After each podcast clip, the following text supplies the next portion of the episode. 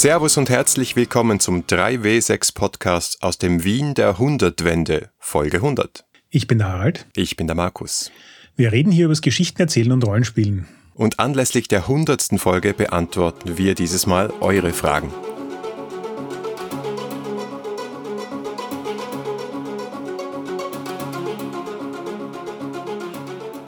Es gibt allerdings, bevor wir eure Fragen beantworten, noch ein paar andere Themen, die wir kurz anschneiden wollen. Erstens, die 3W6 Con 2020. Wir haben sie nun doch in Richtung Online verlegt und werden sie nicht vor Ort stattfinden lassen. Dementsprechend gibt es ein paar Änderungen und ein paar Dinge bleiben aber auch gleich. Das eine ist zum Beispiel mal der Termin. Grundlegend bleibt es beim selben Wochenende, das die physische Con auch gehabt hätte. Wir erweitern allerdings in den Freitag hinein und machen am Freitag am Abend schon was. Das heißt, die Con läuft von Freitag, dem 18. bis Sonntag, dem 20. September. Wir haben alle Tickets zurückerstattet und wir haben uns auch entschlossen, keine Gratis-Tickets für die Online-Con zu machen, sondern wenn ihr dabei sein wollt, dann tretet ihr am besten unserem Discord-Server bei. Der Link ist dann in den Show Notes und macht das am besten bald, weil die Anmeldung der Runden, also wenn ihr eine Runde anbieten möchtet als Moderation oder SL, die läuft schon, die läuft auch noch bis Mitte, Ende August und dann starten wir dann die Anmeldung für die Spielerinnen und Spieler. Ihr findet im Prinzip alle Infos zur Con auf unserem Discord-Server und der Ablauf an sich ist denkbar einfach. Wer bei uns schon mal online gespielt hat, kennt das alles schon. Wir machen genau das Gleiche, was wir ansonsten auch machen. Es gibt ein Trello-Board, auf dem werden dann alle Runden eingetragen, die an dem Wochenende stattfinden. Das heißt, derzeit werden alle Leute, die Runden anbieten wollen, in dieses Trello-Board eingeladen, können dort Runden anlegen. Und dann, wenn die Anmeldung anfängt, kann man sich bei diesen Runden eintragen. Und dann wisst ihr also auch schon im Vorhinein, was ihr an Runden spielen werdet was noch frei ist oder wo ihr schon dabei seid und so weiter. Und es gibt auch hoffentlich wieder eine ganze Menge im Angebot. Mal schauen, ob wir es vielleicht dieses Jahr sogar ein bisschen größer kriegen. Nachdem es ja keine physische Beschränkung gibt, können ja eigentlich unendlich viele Runden gleichzeitig laufen. Richtig. Und da wir es einerseits wirklich schade finden, dass wir uns nicht physisch hier in Wien treffen können, haben wir gedacht, wir sollten aber dann das, was uns eine Online-Con bietet, maximal ausnutzen. Das eine hast du schon gesagt, wir haben keine Beschränkung bei den Räumen, damit auch keine Beschränkung bei den Runden, damit auch keine Beschränkung der Zeit oder der Teilnehmerinnen und Teilnehmer. Das heißt, wir können in die Nacht hineinspielen, wir können Abendrunden anbieten und wir können auch ein bisschen andere Programmpunkte machen, weil sie sich halt überschneiden dürfen oder halt auch nicht überschneiden müssen und weil wir keine Zeit zum Hin und Her gehen und Essen und was weiß ich was Organisation einplanen müssen. Genau, und eins davon sind unsere Panels. Wir werden, den Gedanken haben wir letztes Jahr schon angefangen zu spielen und werden das dieses Jahr aufgrund der Online-Struktur einfach gleich mal machen. Das heißt, es gibt eigene Panel-Slots, die quasi an den jeweiligen Pausenschnittpunkten liegen. Das heißt also, es gibt weiterhin einen Slotplan für die Runden an dem Wochenende. Die starten also nicht irgendwann, sondern wir versuchen, die Starts der Runden und die Länge der Runden möglichst synchron zu halten. Dementsprechend gibt es einen Vormittagsslot, einen Nachmittagsslot und jetzt eben neu einen Abendslot. Und dazwischen gibt es jeweils einen Mittagspausen- und Abendpausenslot, in dem dann Panels passieren werden. Da denken wir uns was für euch aus, aber vor allem sind wir, wie bei den Spielrunden auch, auf eure Ideen angewiesen und schauen, was da zustande kommt. Was wir auch machen können, was sonst für uns organisatorisch, geldmäßig und überhaupt sonst auch generell schwierig gewesen wäre, ist, Leute zu bringen, die zum Beispiel auf der anderen Seite des Atlantiks wohnen. Genau, und wir haben ja in den letzten Jahren immer wieder schon mit allen möglichen Leuten, die wir in Interviews kennengelernt haben, gesprochen und sie mir zur Con eingeladen, aber wie der Markus schon sagt, Weite Anreisewege sind nicht so einfach. Und diesmal wird es deutlich einfacher, wenn das alles online stattfindet. Und wir haben auch schon mit einigen namhaften Designern und Designerinnen gesprochen und sie gefragt, ob sie an der Con teilnehmen wollen und auch, wenn geht, ihre eigenen Spiele als Runden anbieten. Und da haben wir ein recht positives und eigentlich auch breit gestreutes Echo gekriegt. Das heißt, es wird einige ziemlich coole Runden geben. Ja, ich meine, 3W6-Con-Runden sind fast immer cool, würde ich mal sagen, aber es wird eine ganz besondere Gelegenheit, mit Leuten zu spielen, deren Namen halt vielleicht ein bisschen größer stehen als unsere beiden zum Beispiel. Aber um noch abzuschließen mit etwas, was gleich bleibt, wir werden wieder am Samstagabend in dem einen Panel-Slot eine Podcastaufnahme gemeinsam mit euch machen, darüber sprechen, wie die Con gleich läuft und das wird sich dann auch in unserem Discord abspielen. Genau, das wird also im Prinzip einfach ein Livestream sein, wo ihr euch dann auch dazuhängen könnt, eure Fragen in Chats stellen könnt und ähnliche Sachen. Und wo wir genauso wie bei den bisherigen 3.6-Cons einfach auch ein bisschen die Stimmung einfangen wollen, wie es euch mit der Con geht und so weiter. Und ansonsten viele spannende neue Sachen erzählen werden. Zweite Ankündigung, das ist nicht nur unsere hundertste Folge, sondern als wenn wir es geplant hätten, haben wir aber nicht wirklich, sondern wir sind also zufällig draufgekommen. Es ist auch unsere hundertste Folge, aber eben auch der Abschluss unserer sechsten Staffel. Das heißt, nach dieser Folge gehen wir in eine kurze Sommerpause, kommen dann zurück pünktlich zu 3W6Con, wo wir dann die erste Folge der siebten Staffel aufnehmen. Die siebte Staffel wird auch wieder wie unsere bisherigen Staffeln ein gemeinsames Thema haben über die verschiedenen Spiele hinweg, über die wir reden. Und das Thema diesmal wird nicht Fantastik sein. Das heißt, lauter Rollenspiele, die nicht mit Magiern, Dämonen oder sonstigen Dingen zu tun haben. Ja, auch nicht Science Fiction, auch nicht Horror, einfach Spiele, die in unserer Welt spielen, wie sie halt ist. Die können sehr wohl fiktiv sein, aber halt außerhalb der typischen Rollenspielgenres der Fantastik. Und da gibt's einiges zu entdecken. Da haben wir eine lange, lange Liste, die wir wieder so ein bisschen runterbrechen werden für euch auf unsere paar Lieblingsspiele, die wir vorstellen. Aber ich freue mich schon sehr, sehr auf dieses Thema. Ja, da sind einige wirklich interessante Spiele dabei.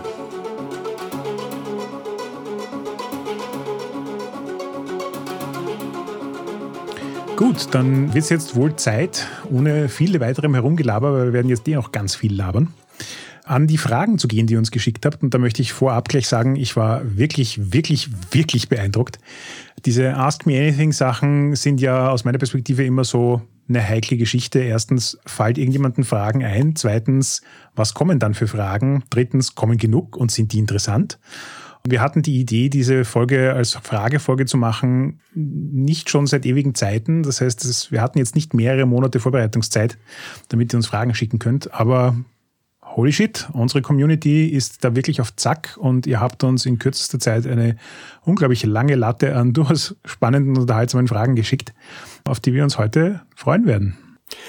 Ja, dann steige ich gleich mal ein mit Sir Ragelot. Und Sir Ragelot, übrigens vielen Dank für deine große, große Hilfe bei der Moderation von unserem Discord-Server. Danke, Mario. Fragt uns, vielleicht gleich dich, Harald, wo haben wir uns eigentlich kennengelernt?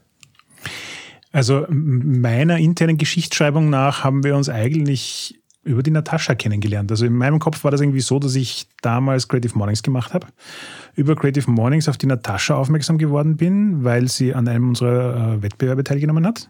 Dann waren wir in einem Kalligrafiekurs bei ihr. Dann haben wir irgendwie festgestellt, dass sie Rollen spielt. Dann haben wir gemeint, na setzen wir uns doch mal zusammen. Und ich habe dich zwar, glaube ich, auf Twitter schon am Radar gehabt, aber ansonsten wusste ich jetzt auch nicht rasend viel über dich. Und bei unserem ersten Treffen hast du dann irgendwie über Polyeder und deinen ersten Podcast erzählt. Und da war meine unmittelbare Reaktion, super, ich wollte schon immer einen Rollenspiel-Podcast machen.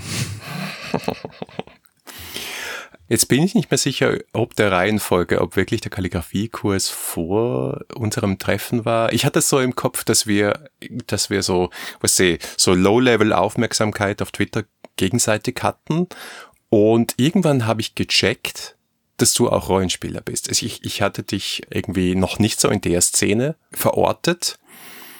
Als das dann zusammengekommen ist und dann habe ich, bin ich auch draufgekommen, dass ich sogar Leute kenne, die in deiner Runde mitspielen. Und dann war es irgendwie so, ja, ich glaube, wir müssen uns mal treffen. Ich glaube, das könnte eine Person sein, mit der ich befreundet sein sollte. Also zusammengefasst, wir haben Twitter unglaublich viel zu verdanken, oder? Das ist generell wahr, ja. Bei allem äh, Mist, der da täglich passiert, ist Twitter immer noch ein Quell positiver Energie für mich, ja. Mhm. Und ich glaube, wir können da auch jetzt gleich die zweite Frage mit beantworten, ebenfalls von Sir Rachel Lott, nämlich wie entstand die Idee, einen Podcast zu machen? Also ich weiß nicht, wie deine Seite von der Geschichte ausschaut, aber meine ist die, dass ich lange, lange Zeit einen Podcast machen wollte und mit allen möglichen Leuten darüber geredet habe. Aber immer irgendwie so der Meinung war, einen Podcast alleine zu machen, funktioniert nicht gut, weil da hat man dann einfach nicht die Ausdauer dran zu bleiben und was macht man denn inhaltlich und jemanden zweiten zu finden, der Leidenschaft hat, einen Podcast zu machen und wo man auch ein gemeinsames Thema hat, war eigentlich gar nicht so leicht. Und ich habe dann lustigerweise rund um die Zeit, wo wir beide aufeinander getroffen sind, auch schon angefangen mit dem anderen einen Story-Focused Podcast machen, aber da ging es tatsächlich eher so um Märchen und Erzähltechniken. Und das hat sich aber dann auch irgendwie nicht durchgezogen quasi. Und als wir dann aufeinander getroffen sind und ich mitgekriegt habe, dass du eben auch schon mal Podcasts gemacht hast und da Erfahrung hast, war das irgendwie so ein, das ist es.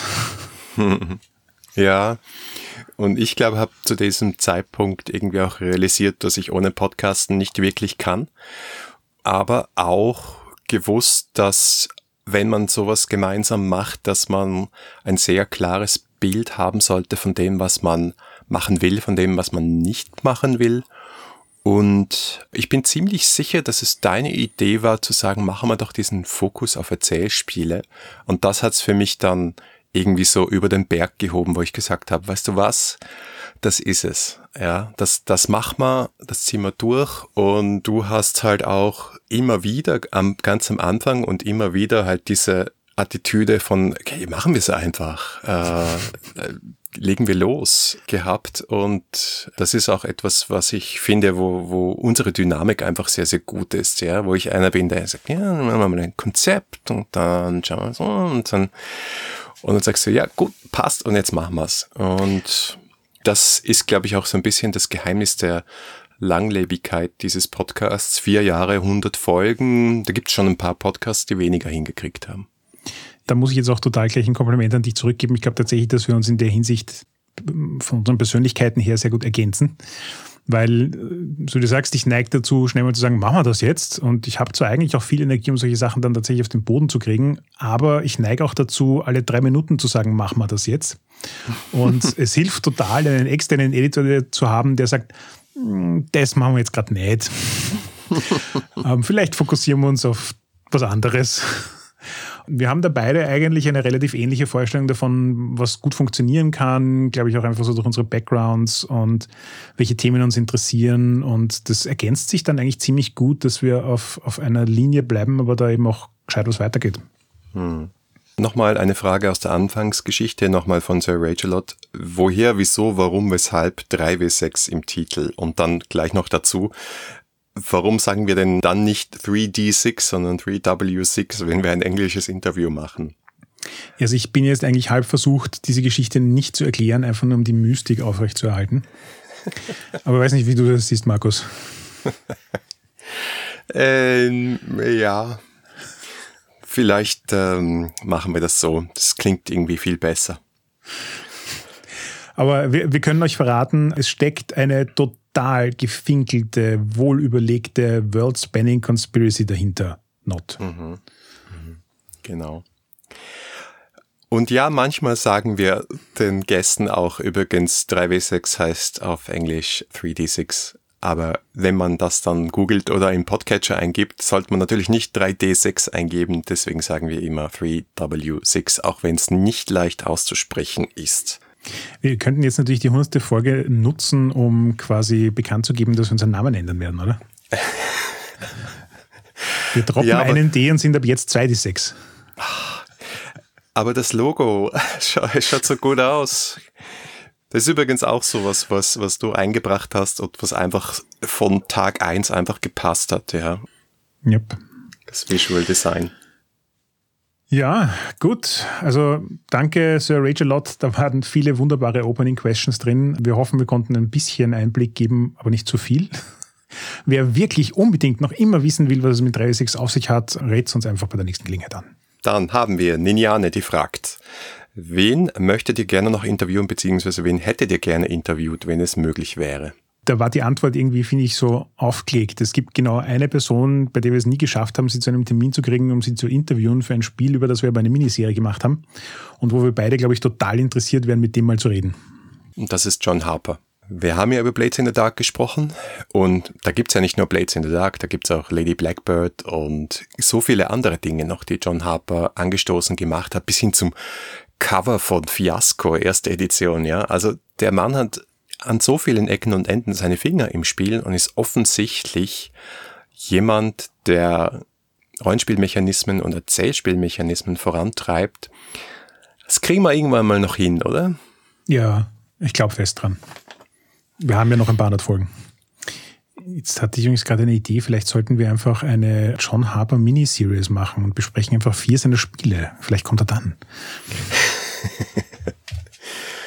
Ja, wer weiß. Ich glaube, der war damals einfach noch so recht im Stress, um Sachen zu liefern, die noch in seinem Kickstarter von Blades in the Dark drin gesteckt haben und das ist ja auch alles nicht so optimal gelaufen und ja, was der. Ich bin ja eigentlich jedes Mal froh und überrascht, wenn Leute sagen, ja klar, lasse ich mich von irgendwelchen zwei Dudes in Wien interviewen, von denen ich noch nie gehört habe. Ja, absolut. Ja, und damit kommen wir zur nächsten Frage.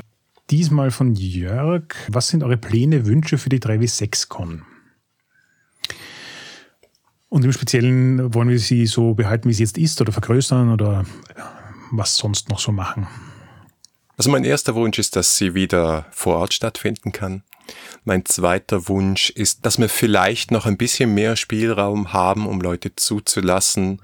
Aber ganz ehrlich, so die magische Grenze von 100 Personen würde ich ungern überspringen, weil dann wird aus dieser Con etwas anderes, was vielleicht auch interessant wäre, worauf ich derzeit aber jetzt nicht so große Lust habe. Also für mich ist die 3W6Con immer auch ein Community-Treffen und das soll es für mich auch bleiben. Wenn die Community irgendwann so groß wird, dass die 3W6Con absurd exklusiv wird, dann müssen wir uns wirklich was anderes überlegen.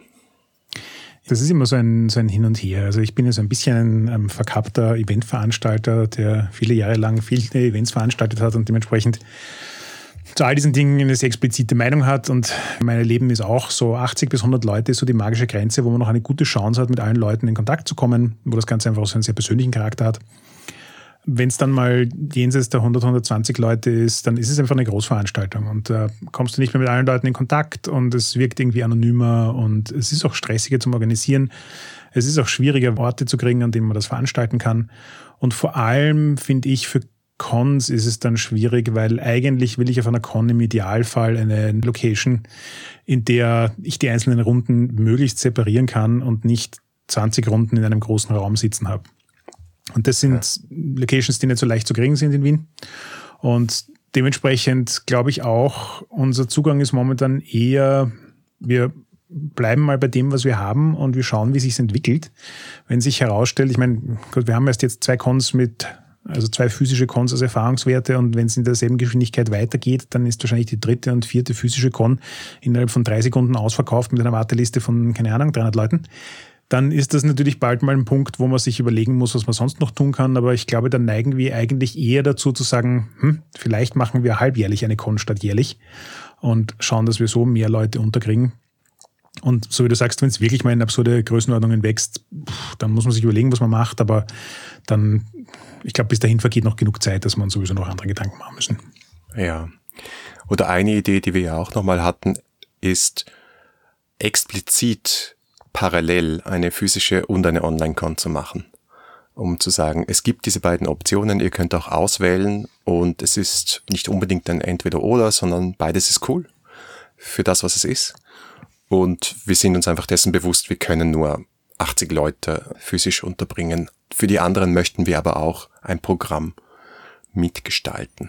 Ich glaube, jetzt, wo wir auch laufende Online-Runden über unser Discord und laufendes Trello-Board haben, haben wir ziemlich viel Erfahrung da gesammelt, dass das auch funktionieren kann. Und wir werden uns jetzt mal anschauen, wie das jetzt 2020 läuft mit der Online-Con. Gut, die nächste Frage können wir relativ schnell abhandeln. Die lautet, wie sieht der Veröffentlichungsplan von Esprit Nouveau aus? Für alle, die es noch immer nicht wissen, Esprit Nouveau ist das Rollenspiel, an dem ich schreibe, länger als es den Podcast gibt. Langsam frage ich mich, ob es sein kann, dass ich noch ein paar Jahre dran schreiben werde.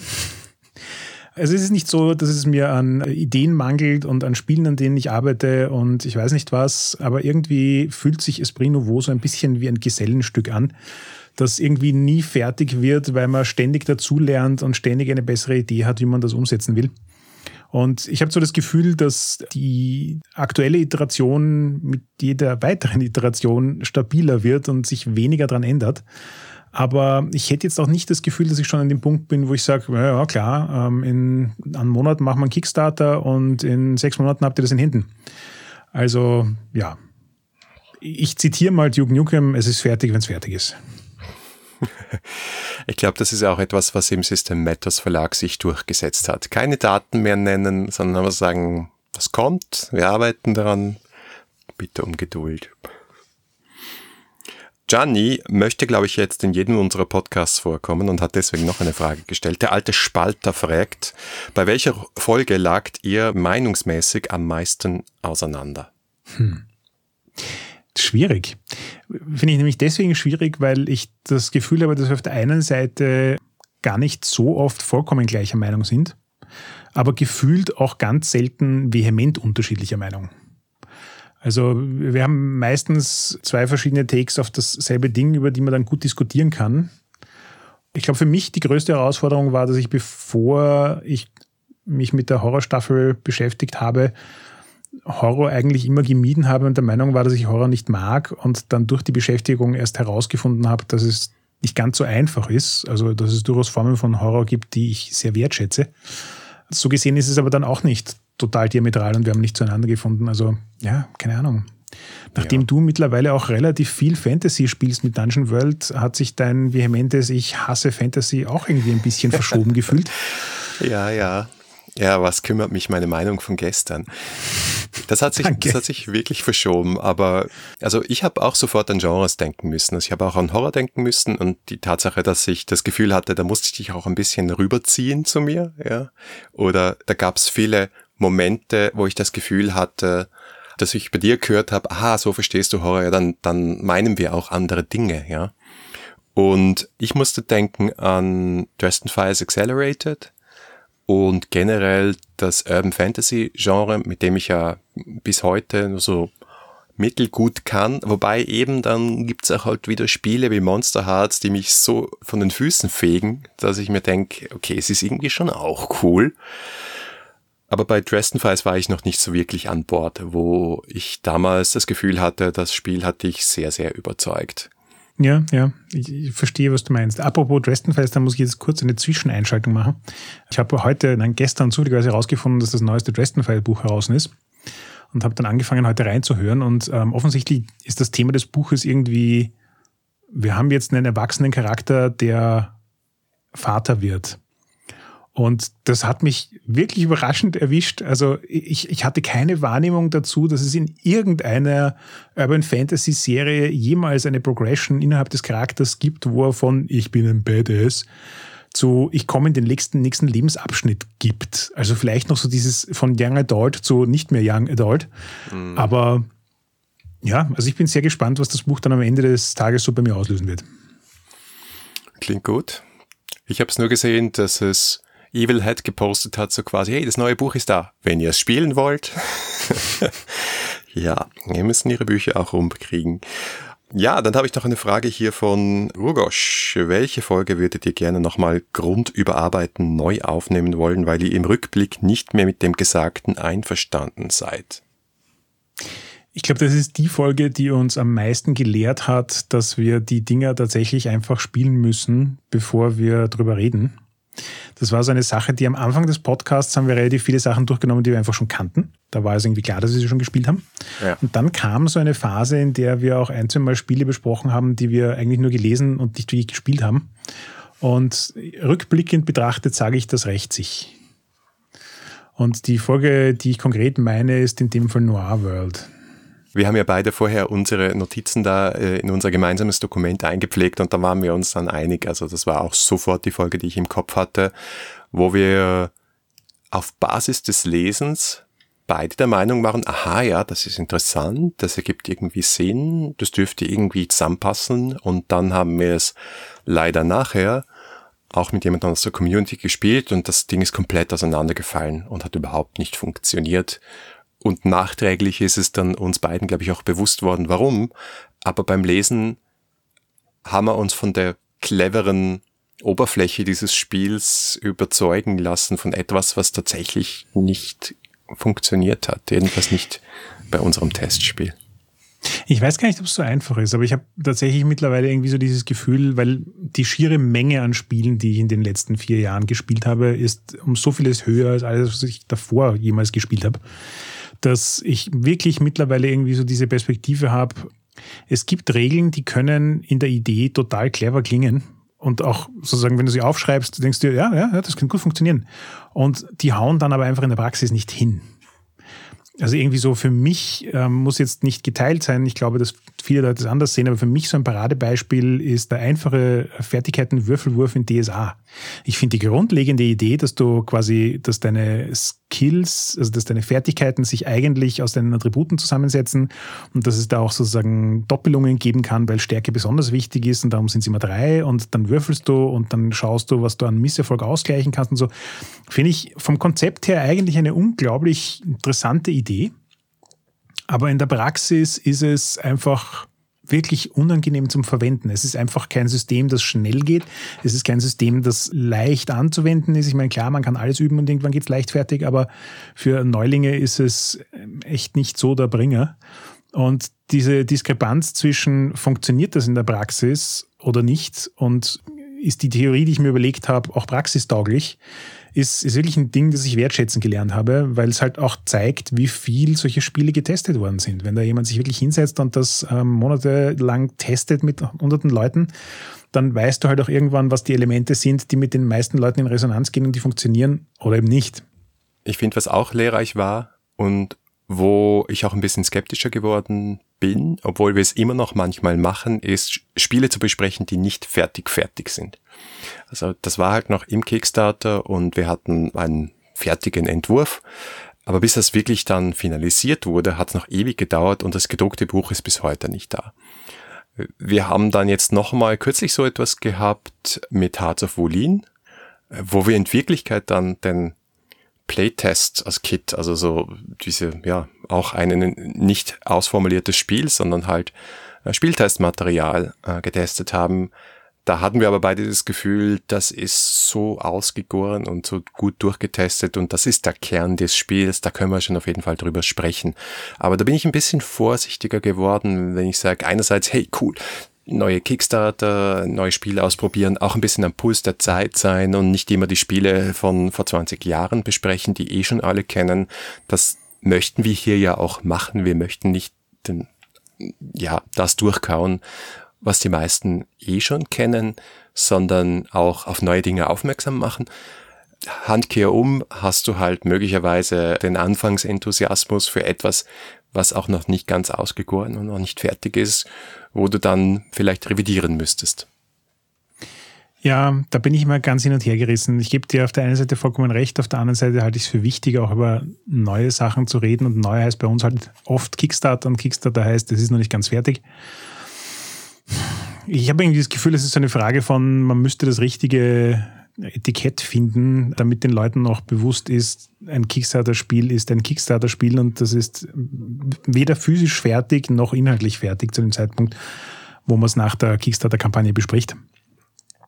Aber gleichzeitig würde ich eigentlich auch nicht vermeiden wollen, solche Spiele zu besprechen. Aber ich weiß, warum es dich unruhig macht. Hm, ja.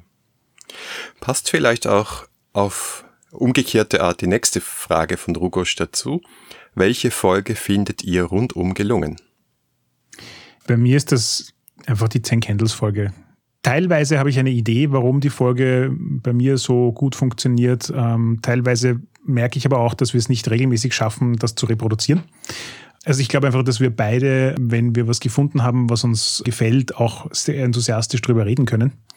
Und bei Ten Candles war das Gefühl so ein bisschen so ein Perfect Storm. Das war, so ein, das war ein simples Spiel. Es war ein Spiel, das wir, das beim Spielen total in Resonanz gegangen ist mit uns, das wirklich clevere Mechaniken hat, die sich sowohl am Papier gut lesen als auch in der Praxis gut umsetzen lassen. Das ist irgendwie so, ja, da, da waren quasi alle, es war auch kein Kickstarter-Game mehr, also im Sinne von, es ist noch nicht fertig heraus und so. da war einfach irgendwie so alles da, was es braucht, um, um eine wirklich gute Folge draus zu machen. Das war auch mein erster Gedanke, weil wir kriegen bis heute noch Feedback auf die Folge und zwar ist das Feedback fast immer, ich habe das sofort gekauft, nachdem ich es angehört habe. Und wir wollen ja keine Werbung machen, aber wir wollen schon Leute begeistern für Spiele, die sie sonst vielleicht nicht gesehen, nicht wahrgenommen, nicht gespielt, nicht gelesen hätten. Und das ist für mich einfach das tollste Feedback, dass wir jemand begeistern konnten für etwas, was er dann nachher auch spielt und wo die Begeisterung halt äh, irgendwie überschwappt und auf jemand anderen übergreift. Und wenn das gut läuft, dann ist das wunderbar. Ist nicht so, dass wir unkritisch sind, aber wir sprechen natürlich hier im Podcast auch über die Spiele, die wir mögen, weil warum sollten wir so viel Arbeit investieren für ein Spiel, das wir dann nachher in der Luft zerreißen? Außer vielleicht kommt das irgendwann noch, irgendwas, was uns so ärgert, dass wir dann eine ganze Serie drüber machen müssen, um es zu zerstören. Die Zerstörung des Erzählspiels.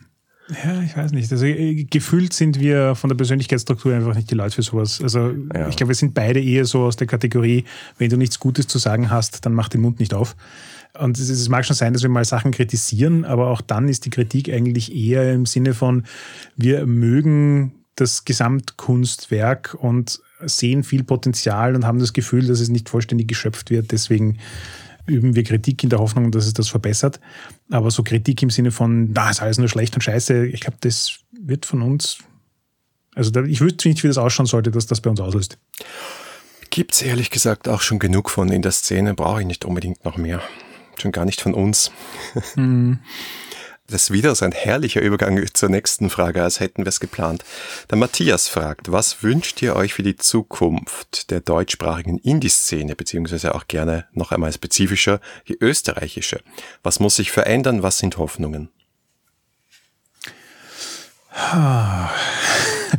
Ja, und da ist die nächste Stunde dahin. Ähm, eigentlich mehr von allem.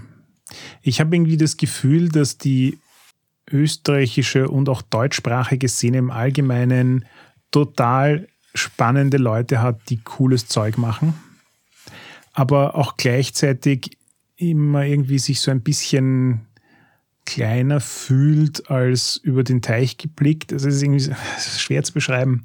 Ja, die deutschsprachige Szene ist kleiner als die englischsprachige Szene. Ähm, ja, es gibt hier weniger Leute und dementsprechend ja, eh. Aber es sind auch so viele coole Leute dabei und es sind auch so viele coole Ideen dabei und das ist einfach ein anderer Kulturkreis und andere Ideen, als das Amerika so hat. Und es ist genauso, wie es auch andere Filmindustrien neben Hollywood geben kann, ist das Gleiche natürlich auch wahr für Rollenspiele. Und dementsprechend würde ich mir im Indie-Bereich einfach total wünschen, dass mehr Leute Zeug machen. Egal, ob das jetzt solche Initiativen sind wie die Paradise Board Game Bar, ähm, also physische Orte schaffen, wo Leute sich treffen können zum Spielen, oder ob das eine, eine regere Community von Online-Spielen ist, was wir ja eh versuchen mit 3W6. Sei das mehr Game Designer, die auch tatsächlich sagen, ich mache Game Design und ich finde das cool und ich will da was rausbringen. Also jetzt Indie-Game Design, nicht der nächste DSA-Schreiber auch mehr Vernetzung und auch solche Sachen wie Game Jams, wo man sich mal, keine Ahnung, zu zehn gemeinsam hinsetzt und ein Wochenende lang versucht, an irgendwelchen neuen Spieleideen zu arbeiten. Oder vielleicht auch so Initiativen, wo Workshops angeboten werden, um Leute, die interessiert sind an sowas wie Game Design, aber eigentlich noch nicht die geringste Idee haben, wie sie das angehen sollen, mehr darüber lernen können. Von mir ist auch YouTube-Channels, die über das Thema reden. Also ja, irgendwie so mehr von allem, mehr Vernetzung, mehr Education, mehr alles. Ja, ich wünsche mir vor allem mehr Originalspiele deutschsprachiger Herkunft in diesem Erzählspiel, Erzähl-Rollenspiel-Bereich. Deswegen ja, nochmal Shoutout an Gianni und er ist ja zum Glück nicht allein. Ähm, aber wenn man schaut, was im deutschsprachigen Markt, wenn man das überhaupt Markt nennen darf, original deutschsprachigen Sachen rauskommt, sind das oft so Sekundärdinge, also Abenteuer für, was ja auch gut ist, äh, auch die Redaktion für so einen Band gemacht. Oder Übersetzungen natürlich, die genauso wichtig sind. Auch da bin ich selbst beteiligt. Aber noch besser, noch toller wäre, wenn mehr kleine, große, mittlere, kommerzielle, nicht kommerzielle Spiele einfach rausgebracht werden würden. und vor allem auch einfach das tun und sich auch offen Feedback holen und zum Beispiel, ich habe oft so das Gefühl, aber vielleicht ist es wirklich nur ein Gefühl, das nicht fundiert ist, dass die deutschsprachigen Game Designerinnen und Game Designer so im stillen Kämmerlein sitzen und ihre Spiele spielen und die gibt es, aber die vernetzen sich nicht mit anderen, wie du es auch gesagt hast, die holen sich nicht Feedback, die geben nicht mal so einen Entwurf oder eine Ashcan raus auf einer Con oder einfach, einfach so im Netz, weil sie Angst haben, oh mein Gott, das ist meine Idee und vielleicht klaut jemand den wer. Ich fände super, wenn wir uns, und das würde diese Kultur wahrscheinlich auch noch ein bisschen mehr befeuern, wenn wir uns mehr gegenseitig unterstützen, mehr gegenseitig feiern würden wenn wir auch Platz lassen würden für gegenseitige, offene, ehrliche, konstruktive Kritik, aber halt nicht so dieses äh, kaputt machen und lästern und Scheiße finden und Lagerbildung, wir gegen die und OSR gegen Indie, gegen Trad-Spieler und das ist alles Quatsch, ja. Wir sind so eine kleine Szene.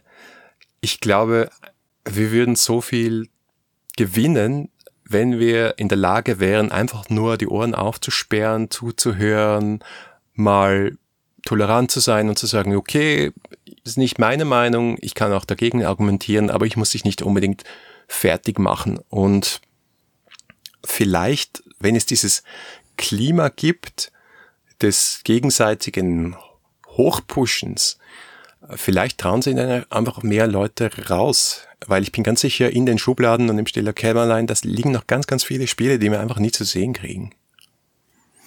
Ja, da würde ich jetzt gerne auch noch nachhaken. Also ich habe ja vor allem was die Österreicher betrifft, aber ich glaube, dass das auch so ein bisschen ein europäisches oder vielleicht einfach ein deutschsprachiges Phänomen ist.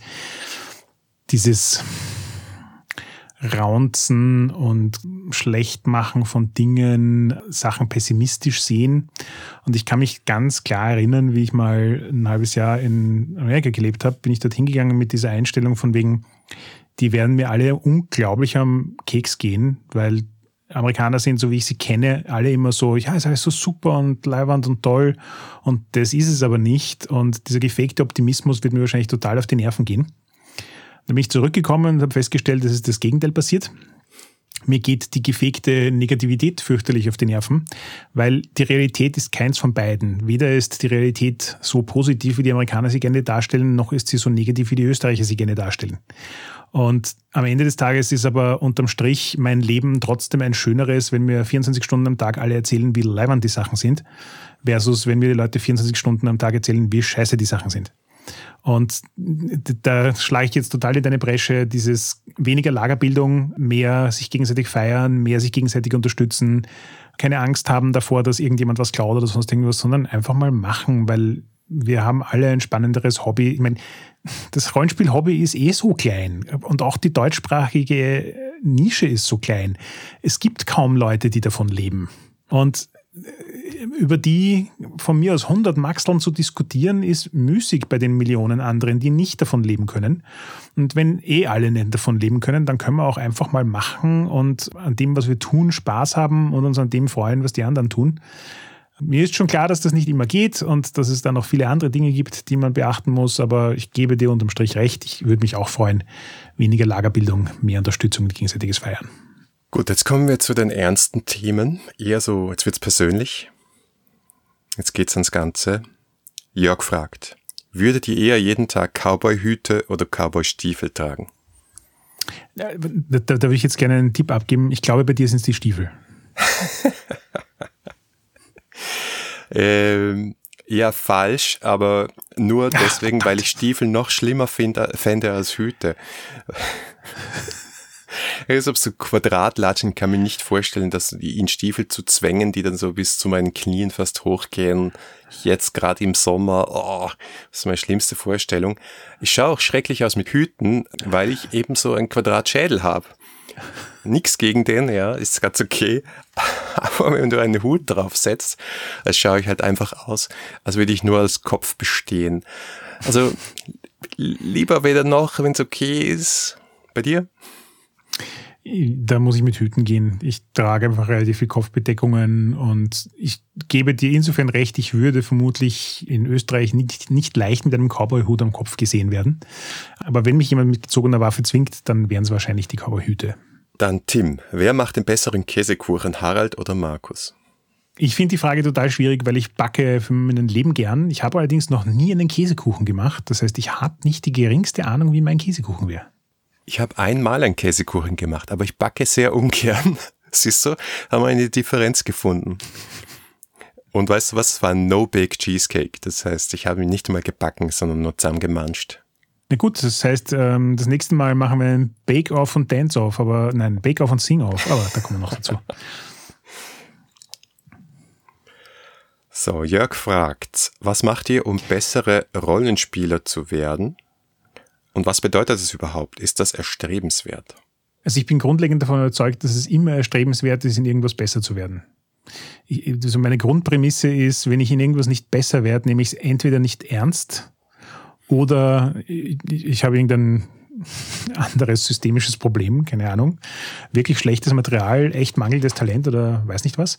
Aber wenn ich irgendwas längere Zeit mache, dann gehe ich einfach davon aus, dass ich es mit Interesse und Leidenschaft mache und dann werde ich, glaube ich, auch einfach besser werden drin.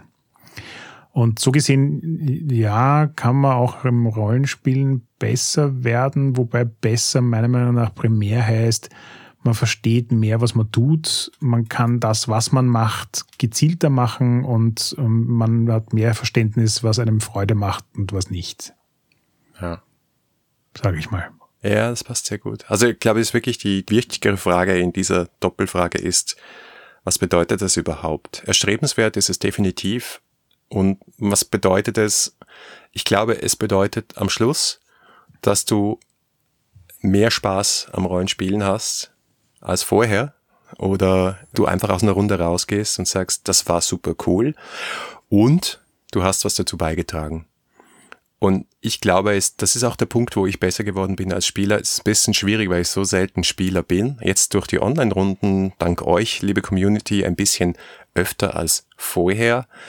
Aber ich glaube, ich habe meine Einstellung und mein persönliches Commitment zum Spielersein in Rollenspielrunden schon verändert und hoffentlich auch verbessert, indem ich mein eigenes Spiel leiten und die Spiele, die wir hier besprochen haben, mm, noch stärker reflektiert habe, will heißen, ich gehe jetzt an den Tisch und versuche immer im Kopf zu haben, du bist für deinen eigenen Spaß verantwortlich.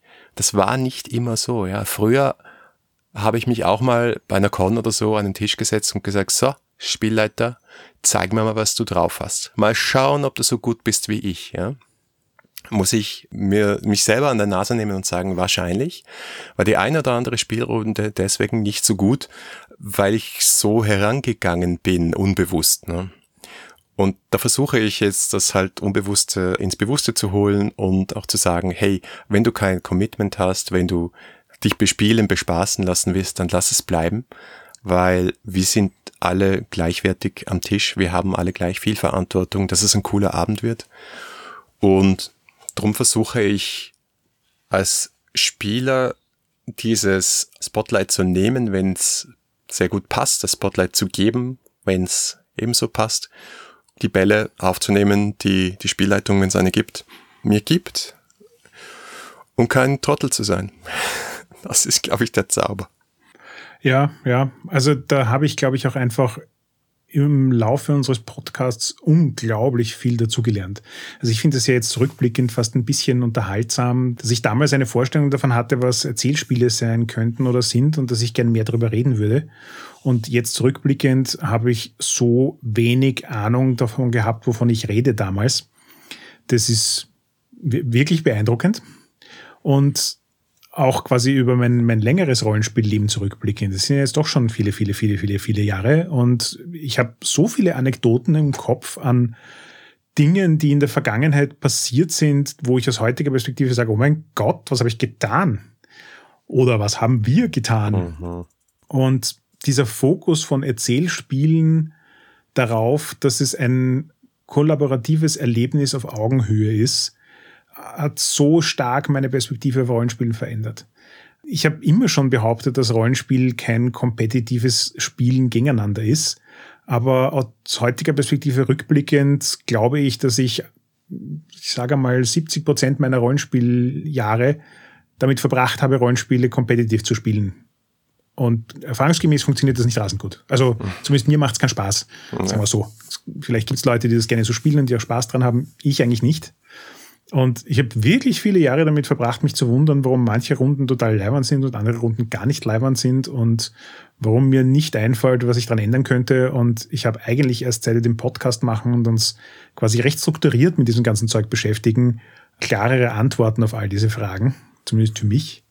Und das gibt mir schon das Gefühl, besser geworden zu sein im Sinne von, ich kann jetzt wesentlich gezielter dafür sorgen, dass ich Spaß habe und dass alle, die in der Runde beteiligt sind, Spaß haben. Oder dass ich auch die Notbremse ziehen kann, wenn ich merke, das Rennen ist gerade in die falsche Richtung, ich habe keinen Spaß, die haben keinen Spaß, wir haben keinen Spaß, wie auch immer, dass man sich das auch nicht geben muss. Voll. Nächste Frage von Core Game oder Core Game? Koregame. Koregame. Koregame. Was ist euer momentanes Lieblingsspiel? Oh man, die schwierigste Frage. Ja, voll. Also gefühlt ändert sich mein Lieblingsspiel jede Staffel, die wir machen. Aber so über längere Zeiträume hinweg betrachtet ist es bei mir ganz sicher Powered by the Apocalypse. Einfach, weil es da so viele verschiedene Spiele gibt und weil mehrere davon ähm, mit mir gut in Resonanz gehen und ich Spaß dran habe. Von Monster Hearts über Hogwarts bis ich weiß nicht was noch alles. Und vor allem auch, weil also bei Fate hatte ich irgendwie das Gefühl, so einzelne Mechaniken gesehen zu haben, wo ich mir denke, uh, das ist ein guter Versuch, die Dynamik von Erzählspielen in Regeln zu verpacken. Aber das waren halt einzelne Elemente und ein Großteil des restlichen Spiels war noch immer traditionelles Rollenspiel. Und PBTA ist für mich wirklich so ein Ding, wo nämlich auch über all die hunderten PBTAs, die es gibt, hinweg die Leute sich immer Mühe geben, das Spiel neu zu denken und ähm, sich andere Herangehensweisen zu überlegen. Und du merkst ja doch, dass es so eine, gewisses, gewisse Menge an, an Kernproblemen gibt, die in allen Rollenspielen die gleichen sind und gelöst werden wollen. Und wenn du da mal 400 verschiedene Herangehensweisen gesehen hast, dann hast du halt auch irgendwie ein, ein klares Bild davon, welche mit dir in Resonanz geht, welche für dich was Spannendes tut und welche nicht. Und das ist für mich eigentlich das absolut faszinierendste Baukastensystem, das ich kenne. Ja, wenig erstaunlicherweise sind es bei mir auch PBTA-Spiele. Einerseits das schon erwähnte Dungeon World, das ist einfach so mein, mein Pickup-Spiel geworden. Also das ist das Spiel, wenn jemand kommt und sagt, ja, können wir Rollenspiel spielen? Also nicht, dass das normalerweise so vorkommt, aber dann ist es einfach sowas, wo ich mich jetzt extrem wohlfühle, in kürzester Zeit Dinge auf die Beine zu stellen, wo ich das Gefühl habe, es liefert mir konsistent Spaß, egal mit wem ich spiele, in welchem Modus, in welcher Welt wir spielen. Und es hat mir die Lust an Fantasy zurückgebracht. Ich meine, ja, muss man mal hinkriegen. Explizit übrigens die deutsche Ausgabe von, von Dungeon World, weil die einfach noch so viel konsistenter ist und weil es ja auch so war, dass ich die englische Ausgabe hatte, sie gelesen habe und gedacht habe, ich kapiere überhaupt nichts, keine Ahnung, was das soll und weggelegt habe. Und dann erst natürlich mit unserer Beschäftigung mit PBTA auch, aber auch durch die deutsche Ausgabe dann gemerkt, ah, okay, so geht das. Und dann sind mir einfach die Augen aufgegangen irgendwo. Und dann möchte ich aber noch ein, ein zweites erwähnen, wo ich sehr überrascht war, wie gut dieses Spiel ist, wo es um ein Genre geht, was relativ neu für mich ist, wo ich auch so spät im Leben dazugekommen bin durch einen äh, Zufall und das mir Runden beschert hat, vor allem One-Shots bisher, wo ich einfach nur so viel Spaß hatte und wir gebrüllt haben vor Lachen und uns gegenseitig die Bälle zugespielt haben wie kaum je zuvor. Und das ist World Wide Wrestling. Und ich freue mich schon sehr auf die zweite Edition. Nein, ich, ich verstehe total, was du meinst. Es gibt da eben immer wieder so Perlen, die einfach Freude machen, die einfach mit einem in Resonanz gehen. Da muss ich ja noch erwähnen, ich habe vor drei Tagen zum ersten Mal Hearts of Magic gespielt. Das ist ein Hack von Mobile Frame Zero. Ebenfalls ein Spiel von den Bakers. Und das merkt man auch. Da war ich wirklich vollkommen von den Socken und ähm, sehr verwundert, dass das im deutschsprachigen Raum noch so gar kein Thema ist, weil ähnlich wie bei PBTA haben sie es nicht geschrieben, um ein System rauszubringen, das dann quasi so ein Master-System ist. Aber es gibt mittlerweile auch schon hunderte Hacks von dem Spiel. Und sind wirklich viele Learnings drin, die sie offensichtlich in der Zeit zwischen Apocalypse World und Mobile Frame Zero gemacht haben. Und das ist einfach ein, also ich habe wirklich noch selten ein Spiel gespielt, das so Pickup im Sinne von keiner der Beteiligten kannte es. Einer hat das Heftel gelesen. Wir haben mal kurz die Regeln durchbesprochen, sind dann hineingesprungen, es zu spielen und waren alle nach drei Stunden bei dem Punkt, wo wir gesagt haben, oh nein, warum müssen wir jetzt aufhören? Wir würden gerne noch sechs Stunden weiterspielen. Cool. Und ja, das ist ein ungewöhnliches Erlebnis. Also bei den Bakers, also das sind die Autoren von Apocalypse World, Vincent und McGay Baker, die wir auch hier im Podcast hatten, die unterstütze ich auf Patreon. Alleine aus dem Grund, dass ich mir sage, ihr seid solche absoluten antikapitalistischen Idealisten, die Gottes Werk machen und dafür nichts kriegen. Das Mindeste, was ich tun kann, ist euch jeden Monat ein paar Dollar hinwerfen. Und ich empfehle euch allen das auch zu tun, weil ich meine, wie gibt es, dass die nicht irgendwie steinreich sind und die Füße hochlegen können? Ja? Es ist einfach nicht fair. Yep. Ja, und dann kommen wir jetzt ähm, wahrscheinlich zur peinlichsten Frage des heutigen Abends. Mit welchem Spiel, also die Frage kommt auch jetzt von Core Game, mit welchem Spiel seid ihr zum Rollenspielen gekommen?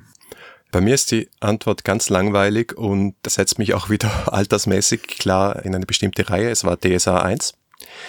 Es war in den 80ern und es war nicht mehr die Box mit der Maske drin, aber gleich die danach.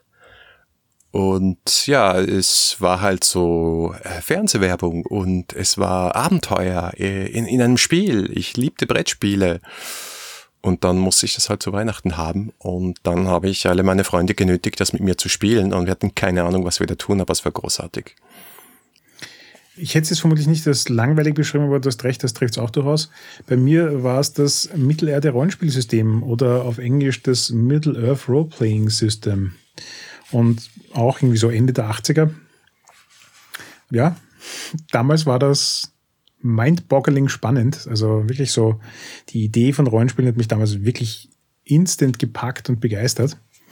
Und wenn ich jetzt so zurückrechne, wie alt ich damals war, ähm, ja,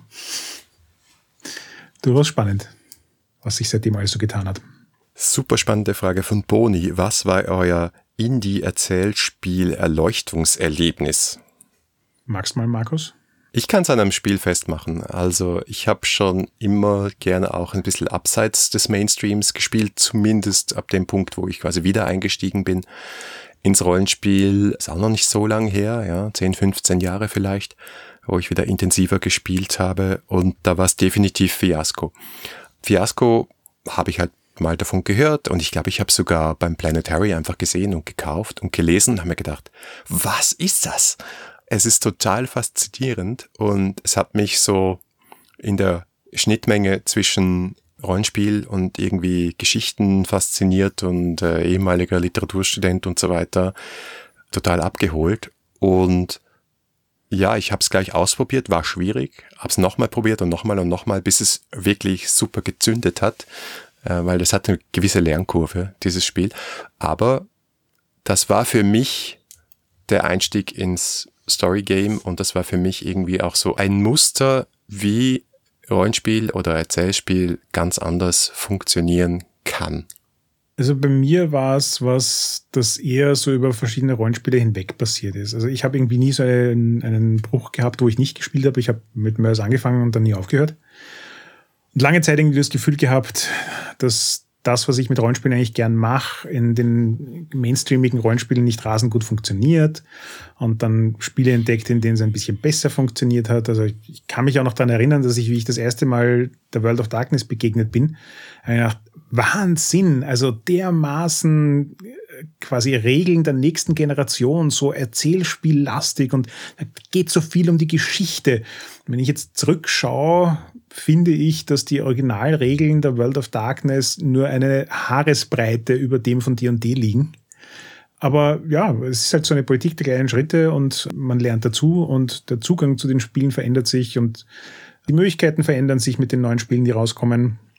Und so der richtige Aha-Moment, so dieses Erleuchtungserlebnis, war eigentlich bei mir der Erkenntnismoment, wo ich überzuckert habe, dass Geschichten besser sind, wenn sie gemeinsam erzählt werden.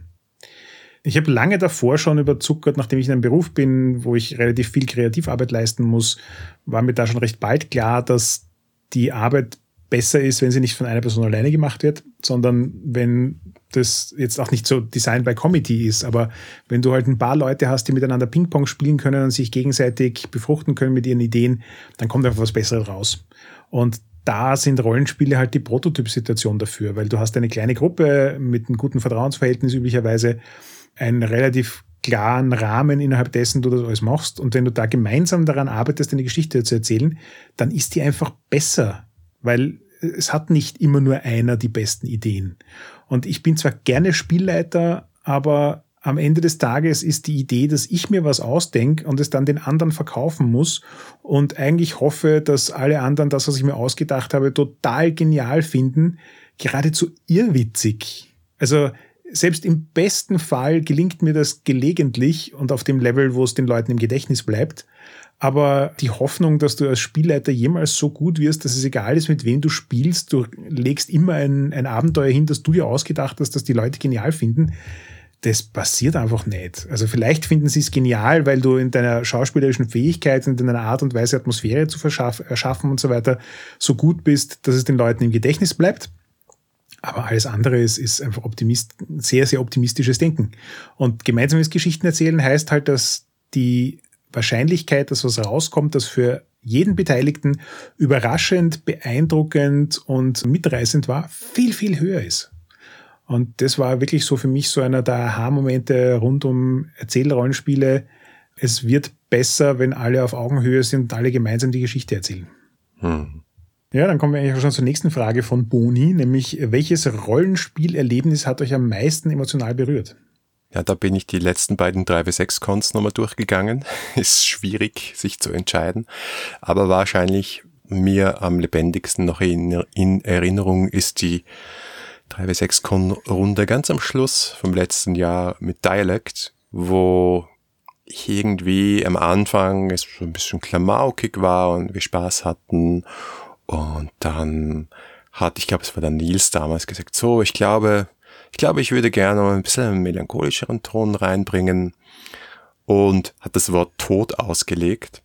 Ja, und ab dann war so das große Heulen angesagt, aber nicht so dieses Klischee, ah ja, die Erzählspieler, die gehen in die Runde, um zu heulen und sich gegenseitig irgendwie fertig zu machen, sondern wie du es gerade beschrieben hast, haben wir uns gegenseitig die Bälle und die Ideen zu gespielt auf eine Art und Weise, dass die Geschichte nicht nur Sinn ergeben hat, sondern einfach auch so emotionale Bögen und Linien, die sich durchgezogen haben, Fäden, die sich durchgezogen haben, durch die Geschichte gehabt hat, so dass am Schluss sich Dinge aufgelöst haben, die wir vorher aufgebaut haben, auf eine Art und Weise, wo du einfach nur sagen musstest, Gänsehaut, Alter, Gänsehaut. Wie kann sowas entstehen? Noch dazu bei einem Spiel, das ich zwei Tage vorher in einer anderen Runde ausprobiert hatte und gedacht hatte, oh, das wird nie was. Ja. Also Magic Moment, definitiv. Ja, bei mir ist es der Borschenists, ein Spiel, das ich in Guatemala 2019 gespielt habe. Und das eigentlich nach allem, was ich bis jetzt gesagt habe, im gewissen Sinn die Antithese davon ist, weil es ist vollkommen durchgeskriptet. Es ist so ein bisschen so ein Freeform Chamber Lab, also du spielst das in einem Raum, es sind nur drei Spieler und ein Facilitator. Du hast vollkommen vorgegebene Charaktere, also du kriegst irgendwie so drei Seiten an Charakterbogen, die du dir durchlesen musst und dann noch ein Spiel einbringen musst. Die Szenenstrukturen sind vollkommen durchstrukturiert, da, die Reihenfolge der Szenen ist vollkommen vorgegeben es versucht, eine ganz spezifische Geschichte zu erzählen und das war's auch. Du kannst das sicher noch ein zweites Mal spielen, wenn du genau diese Geschichte nochmal erleben willst. Aber es, es hat jetzt nicht irgendwie so Wiederspielwert im Sinne von es jedes Mal ein anderes Erlebnis. Aber ich habe auch noch nie eine Rollenspielerfahrung gehabt, die so dermaßen emotional einfordernd und mitreißend war. Also das war wirklich irgendwie so, so das Gefühl, wie wenn du jetzt gerade in das Leben einer anderen Person gesprungen wärst und einfach deren ihr Leben durchgemacht hättest. Und danach wieder rausspringst und das trotzdem bei dir geblieben ist. Und ja, habe ich einfach in der Intensität noch nie in einem anderen Rollenspiel erlebt gehabt. Gut, machen wir 180 Grad Wende.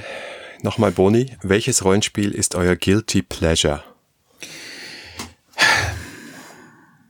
Da bin ich immer so ein bisschen herausgefordert, weil also Guilty Pleasure bei Fernsehserien wäre für mich wahrscheinlich sowas wie Kochshows oder keine Ahnung was, also irgendwas, was ich eigentlich nicht für gehobenes Geschichtenerzählen und Fernsehen halte, aber was mich immer wieder gut so nebenbei ablenken kann.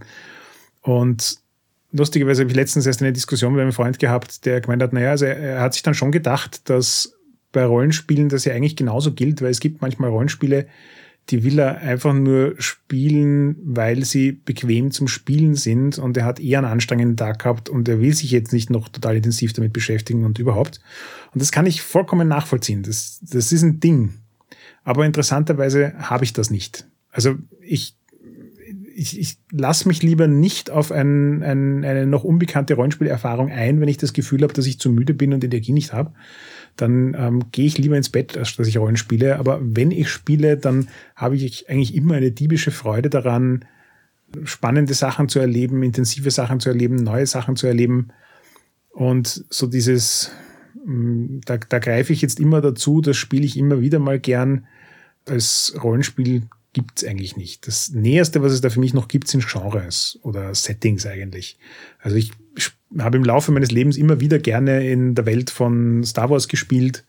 Ich spiele immer wieder gern Urban Fantasy, aber auch da will ich dann eigentlich immer einen anderen Take drauf haben, immer ein anderes System oder eine andere Perspektive oder eine andere Facette von demselben Ding erleben und damit eben erleben, also drin sein, Spaß dran haben, Spannung haben und nicht so dieses ich, keine Ahnung, nicht so dieses, ich setze mich heute hin und würfel mir einen D&D-Combat runter und es ist mir eigentlich relativ egal, was für ein Monster da kommt.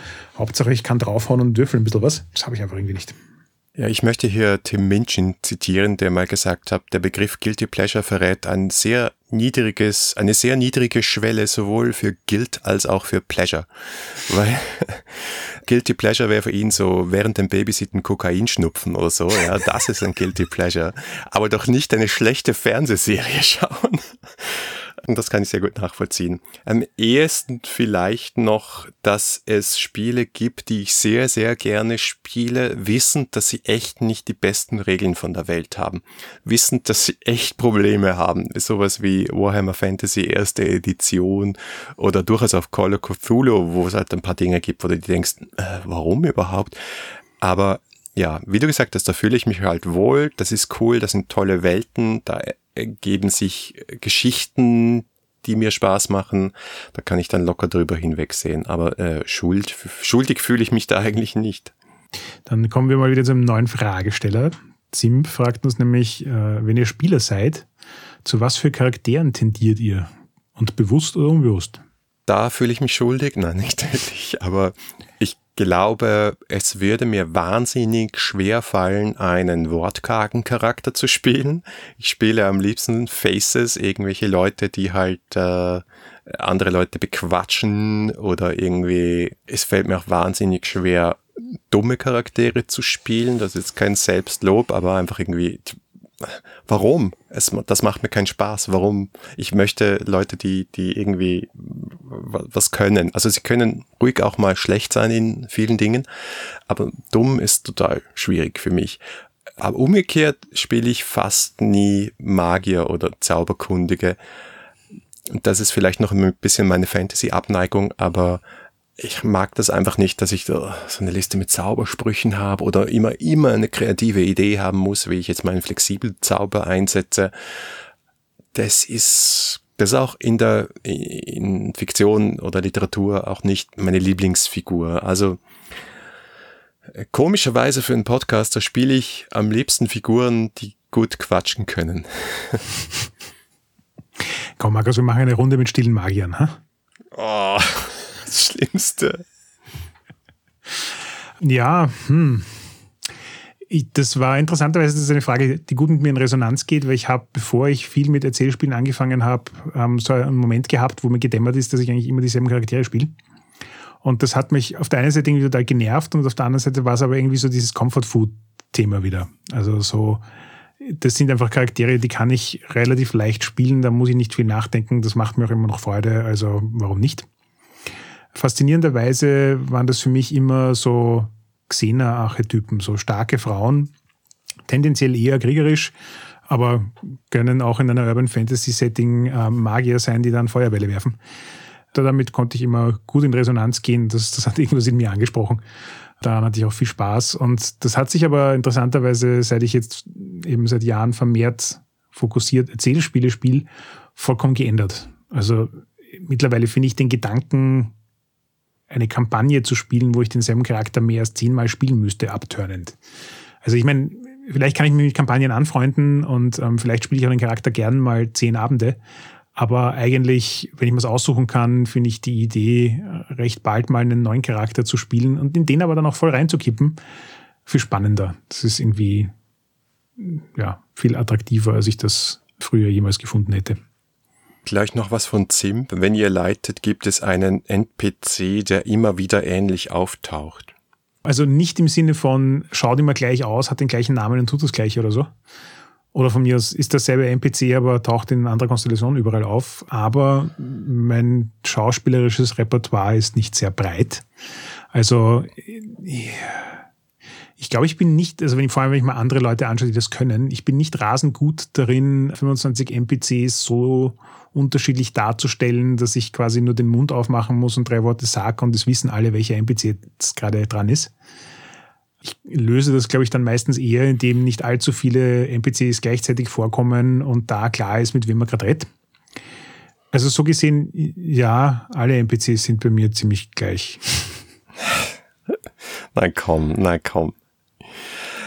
Ich habe es mir auch überlegt, und mir ist eins eingefallen, was glaube ich stimmt, aber müssen wir wahrscheinlich eher meine Spielerinnen und Spieler fragen. Und das ist so der, nette, naive Junge von nebenan, so der Straßenjunge, der dir irgendein Gerücht erzählt, wenn du ihm ein Kupferstück in die Hand gibst oder irgendein Informant oder so oder irgendein so Dörfler.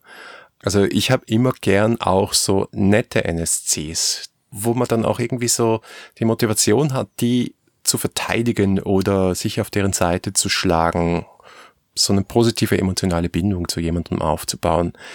Ich glaube, den Typen mag ich gern und ja, meistens ist es ein Mann bei mir. Ja, dann kommt noch eine Frage von Boni. Was war eure schlimmste Rollenspielrunde und warum? Boah. Ja, es gibt viel Auswahl. Also es gibt einen Haufen Faderunden. Es gibt Runden, die ich abgebrochen habe, weil ich irgendwie nicht mehr weiter wusste. Es gibt Runden, wo mir als Spieler langweilig war. Ich gedacht habe, das geht in die falsche Richtung. Aber vielleicht nenne ich eine Runde, wo ich auch ein bisschen selbstkritisch sein kann, wo sich ein Spieler während einer Convention daraus verabschiedet hat. Er hat sich einfach rausgenommen, kommentarlos.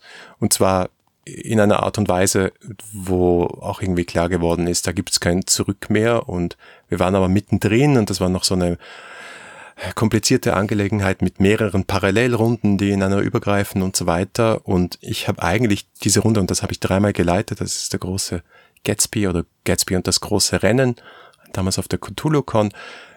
Und das war eigentlich immer das Highlight des Abends und das hat mich nachträglich schon beschäftigt, warum diese eine Person, dieser eine Spieler gesagt hat, dass ich kann da überhaupt nicht mit und was, was ist das, also wortlos halt äh, weggegangen ist. Heute würde ich sagen, waren wir wahnsinnig, das ohne Safety Tools zu spielen ja, wahrscheinlich, ich war so im Flow drin, dass ich überhaupt äh, nicht gecheckt habe, dass ich jemanden hier verloren habe. Und ich habe auch keine Gelegenheit gehabt, weil Echtzeitspiel und Stress und äh, viele Bälle gleichzeitig jonglieren. Oder ich habe sie halt nicht gefunden, vielleicht die Person nochmal zur Seite zu nehmen und zu sagen, hey, ist alles okay? Was ist es, was dich irritiert? Ja, also das war irgendwie gleichzeitig eine der besten und eine der schlimmsten Runden, weil der Rest von uns hatte Spaß, es war aufregend, es ist eigentlich insgesamt gut gelaufen. Aber ich fühle mich heute eigentlich noch schlecht zu wissen, dass ich eine Person da komplett verloren habe, dass diese eine Person gesagt hat, ich kann da gar nicht mehr mit und dass ich dann auch nachträglich nicht darauf reagiert habe. War einfach damals die Sensibilität bei mir nicht dazu, die Verantwortung auch zu spüren, ähm, hallo, du solltest vielleicht da mal nachfühlen, was da schiefgelaufen ist. Ja, gutes Stichwort. Also ich habe auch viele schlimmste Rundenerlebnisse und die drehen sich eigentlich alle rund um dieses Thema Fehlen von Safety Tools. Also ich habe in meinen frühen Tweens irgendwann mal so mit Freunden in der Diskussion über schlecht laufende Runden irgendwie diesen Saga gebracht von wegen ähm, besser keine Runde als eine schlechte Runde. Und im Nachhinein betrachtet ist die Definition von schlechte Runde einfach nur, dass es keine Safety-Tools gab, dass niemand im Vorfeld darüber geredet hat, was er haben will und was er nicht haben will, sondern man hat sich einfach hingesetzt, jeder hat sein eigenes Süppchen gekocht und wenn das zufälligerweise gerade zusammengepasst hat, ist eine gute Runde rausgekommen. Wenn nicht, dann ist eine schreckliche Runde rausgekommen, weil irgendjemand sich halt vollkommen nicht abgeholt gefühlt hat. Und dann kommt noch dieses, na ja, aber das sind ja meine Freunde, denen mache ich jetzt nicht auf die Zehen steigen, deswegen kann ich nicht einfach sagen, nein, das will ich nicht spielen dazu und dann bist du halt ganz schnell an einem Ort, den du mit Safety Tools und dem Verständnis von Safety Tools eigentlich leicht vermeiden könntest und der, wenn du ihn nicht vermeidest, gar nicht so schön ist. Die nächste Frage wird gar nicht von uns gestellt, sondern ist uns zugeschickt worden. Lieber Harald, lieber Markus, hier ist BPG aus München. Herzlichen Glückwunsch zur 100. Folge und danke, dass ihr diese tolle Community aufgebaut habt. Meine Frage an euch. Welche Hobbys und Interessen, neben dem Rollenspiel natürlich, sind sonst noch eure Leidenschaft? Magst du mal anfangen, Markus? Meins wird, glaube ich, länger dauern. Hobby, Hobby ist, glaube ich, das Rollenspielen mit Podcasten und Con organisieren und so weiter mein einziges richtiges Hobby in dem Sinn. Ich habe noch zwei Dinge, die ich sehr gern und sehr oft mag. Und das eine ist ins Kino gehen, also nicht nur Film, sondern wirklich auch bewusst ins Kino gehen. Das geht mir momentan sehr, sehr ab. Wir haben eine Zeit lang, die Natascha und ich, sind wir wirklich jeden Donnerstag ins Kino gegangen und haben uns immer handverlesene Filme angeschaut, wo ich vorher auch Kritiken angehört habe in einem anderen Podcast. Und das Cineastische ist für mich ganz wichtig und äh, ich kann mich stundenlang über Filme unterhalten und über Schauspielerinnen und Schauspieler und Regisseure und was auch immer. Und äh, das ist ein, ja, ich, ich mag nicht sagen Hobby, weil macht mir nicht wahnsinnig viel Aktives, aber das ist ein großes Interesse von mir. Und das Zweite, was ich sehr gern mache, ist Musik. Und zwar, man früher als Teenager habe ich Schlagzeug gespielt, ein bisschen Gitarre. Das mache ich nicht mehr. Aber was ich immer noch sehr gern mache, ist Singen. Und zwar, weil es am einfachsten ist und weil es am meisten Spaß macht, gehe ich gern in Karaoke-Bars. Also eigentlich eine spezielle Karaoke-Bar in Wien. Shoutout ans Barbudas. Und äh, selbst bei meiner Hochzeit wird Karaoke gesungen werden, Harald. Hm, wie? Ja, also lustigerweise, wir teilen so ein bisschen die Leidenschaft fürs Cineastische, wobei es bei mir so ein bisschen einen anderen Verlauf genommen hat. Also ich habe in meinem Leben unglaubliche Mengen an Filmen, Fernsehserien, Kino und sonstiges konsumiert. Und habe aber übers Rollenspiel dann eigentlich erst gemerkt, dass ich das deswegen tue, weil Geschichten für mich eine unglaublich zentrale Rolle spielen. Und mittlerweile sehe ich das tatsächlich bewusst so und finde Geschichten in jeder Medienform spannend und interessant. Ich mag noch immer Kino sehr, weil es einfach auch ein stark visuelles Medium ist und ich halt als Designer einfach da eine starke Affinität dazu habe. Und das hat sich bei mir halt im Laufe der Zeit so ein bisschen gewandelt von, wie du sagst, am Anfang ein Interesse, dann hin zu Hobby mit ähm, selbst Filmen und so und jetzt mittlerweile irgendwie schon an den Punkt angekommen, wo ich auch dafür Geld kriege. Also fast schon ein bisschen jenseits des Hobbys. Ansonsten habe ich auch immer wieder so, so Dinge, die als Interessen anfangen, wo ich mir dann denke, na ja, wenn ich schon so viel Zeit hineinstecke, dann sollte ich irgendwie mehr damit machen. Angefangen von einer Ausbildung als Barista gemacht und dann eine Zeit lang Pop-up-Cafés gemacht oder eine Ausbildung für Cocktailmixen gemacht und danach dann irgendwie die Chinchilla After Work Clubbing Serie gestartet und so. Ich bin auch irgendwie immer am Vernetzen. Also das ist für mich auch irgendwie so ein, so ein leidenschaftliches Thema, zu verstehen, was die Leute für Talente und Interessen und, und Kompetenzen haben und dann mit den Leuten zu vernetzen, die das brauchen. Egal, ob das jetzt so Veranstaltungen ist oder einfach nur im Freundeskreis oder einfach so auf Twitter. Und natürlich auch immer das Thema ähm, Design, das ist auch so ein konstantes Ding, das mich begleitet, was quasi mein Brotberuf ist, aber eben auch ansonsten einfach in vielen Dingen Einzug findet. Das heißt, dass ich, also wo du quasi viel Übersetzungsarbeit machst, mache ich dann oft auch äh, Layout-Arbeit dazu oder bin eben in verschiedenen Rollenspielprojekten involviert, um dort Design und, und Layout-Sachen zu machen, aber eben auch der eigene Spaß an Game Design und solchen Dingen. Also das Gestalten von Sachen nicht aus einer künstlerischen Perspektive der Selbstverwirklichung, sondern aus einer Problemlösungsperspektive, um jemand anderen das Leben besser zu machen, ist einfach ein Ding, das mich begleitet, das sich eben auch gut verzahnt mit ästhetischen Thematiken wie Gestaltung von Filmen, das Machen von netten Events, schönen Cocktails oder spannenden Kaffeerlebnissen. Ja, stimmt. Übersetzen hätte ich vielleicht auch noch erwähnen können. Habe ich schon länger nichts mehr gemacht, aber da kommt wieder was. Oh ja, oh ja. Gehört aber auch zum Rollenspiel-Hobby. Apropos, wir gehen zum Thema Rollenspiele über und da hat Gerrit eine Frage gestellt, die mir ganz schön viel Kopfzerbrechen bereitet hat. Wie lautet der Klappentext des beliebtesten Indie-RPGs im Jahr 2030? Ja, ich verstehe das mit den Kopfschmerzen. Ähm, ich meine, auf der einen Seite finde ich es eine, eine gute Discussion-Starter-Frage. Andererseits wollen wir jetzt uns ja keine ganze Stunde für diese Frage nehmen. Aber was es bei mir so primär ausgelöst hat, ist so ein bisschen Rollenspiel Kuvadis. Und ich habe halt das Gefühl, dass wir, wenn man so zurückblickt, hat sich das Rollenspiel-Hobby seit seiner Erfindung eigentlich schon ziemlich arg weiterentwickelt und verändert.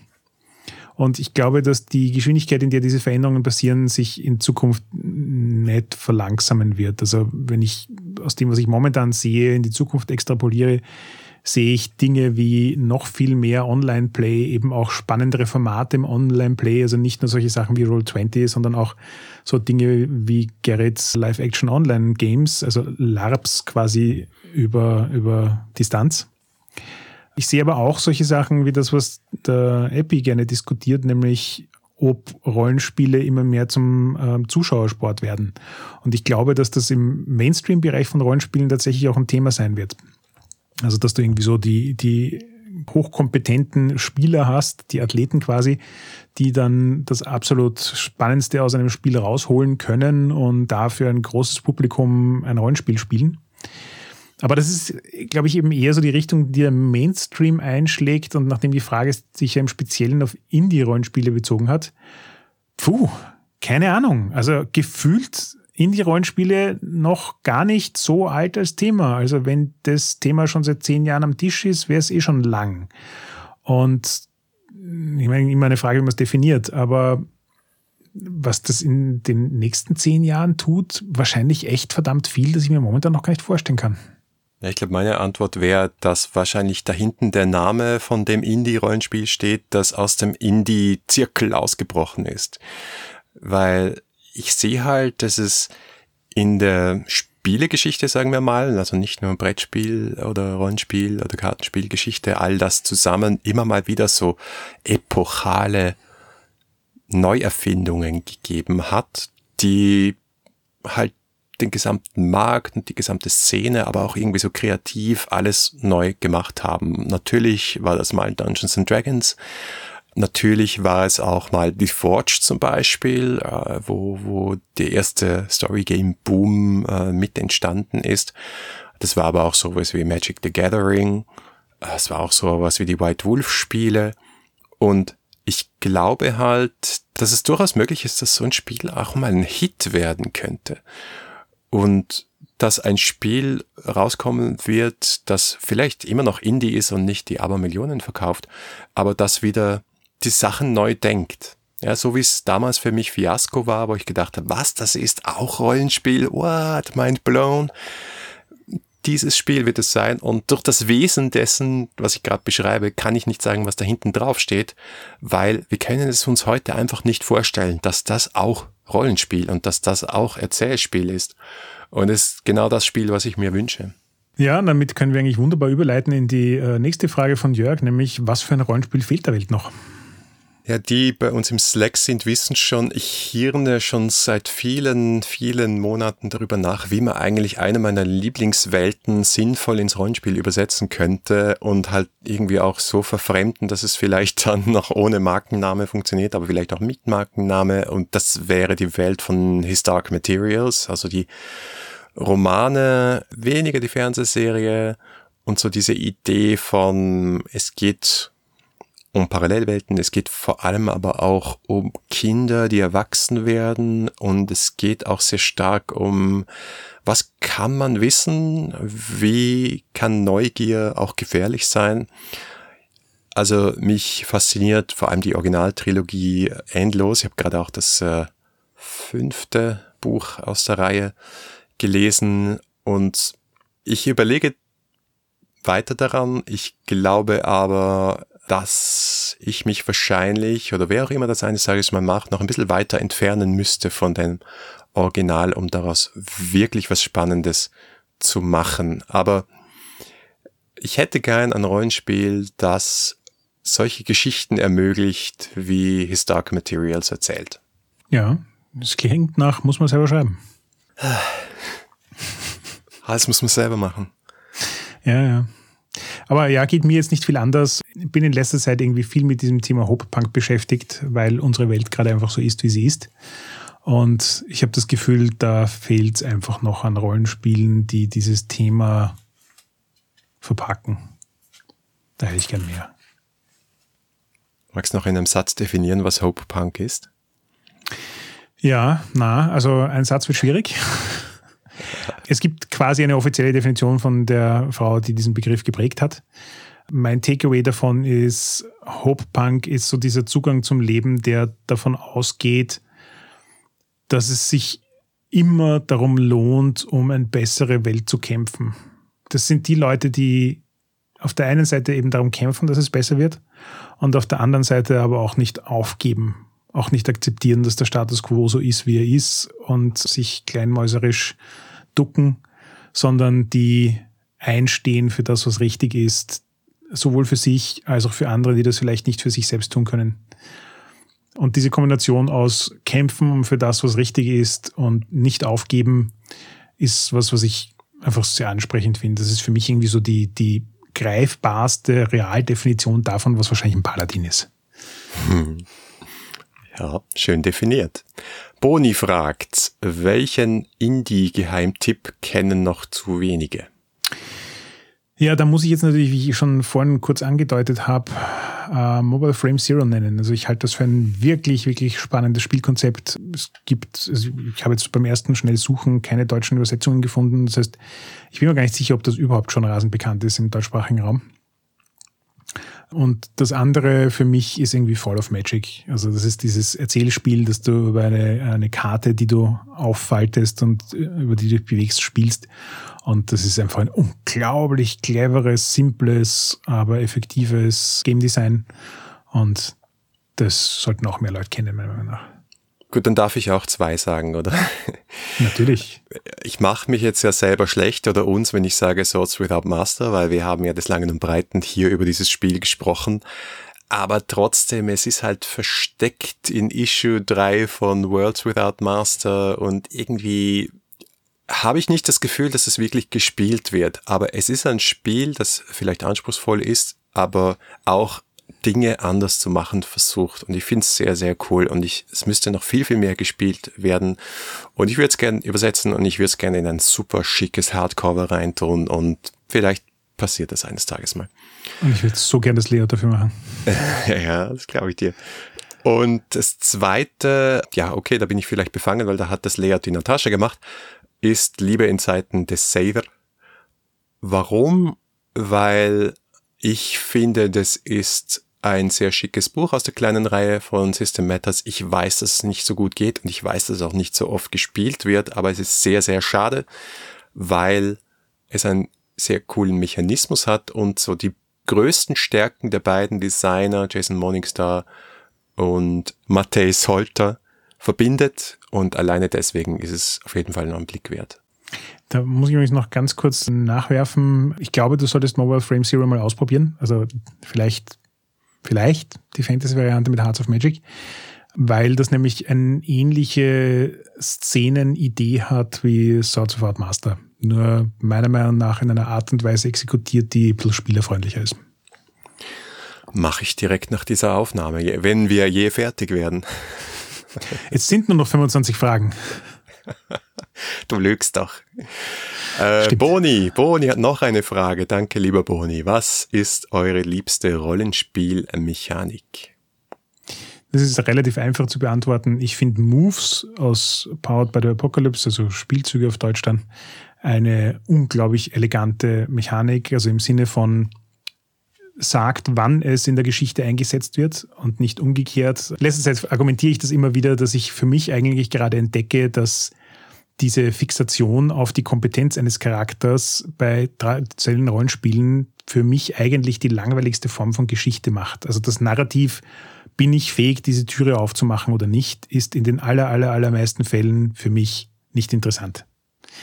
Und ein System, das grundlegend darauf, also quasi eher so aus einer simulationistischen Vergangenheit kommt und eigentlich darauf aufsetzt, dass du zuerst mal versuchst, eine Kompetenzfrage zu beantworten und dir dann überlegst, wie du daraus Komplikationen basteln kannst, macht für mich einfach keine Geschichten, die mich gut mitreißen.